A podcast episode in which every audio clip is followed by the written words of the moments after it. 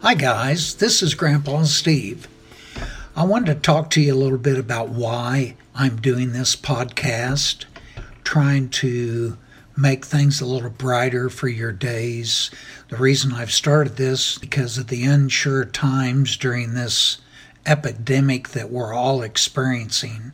I want to ex- tell you about some of the experiences that I've had as a grandfather and most of them have all been fun, and I think you'll enjoy listening to them.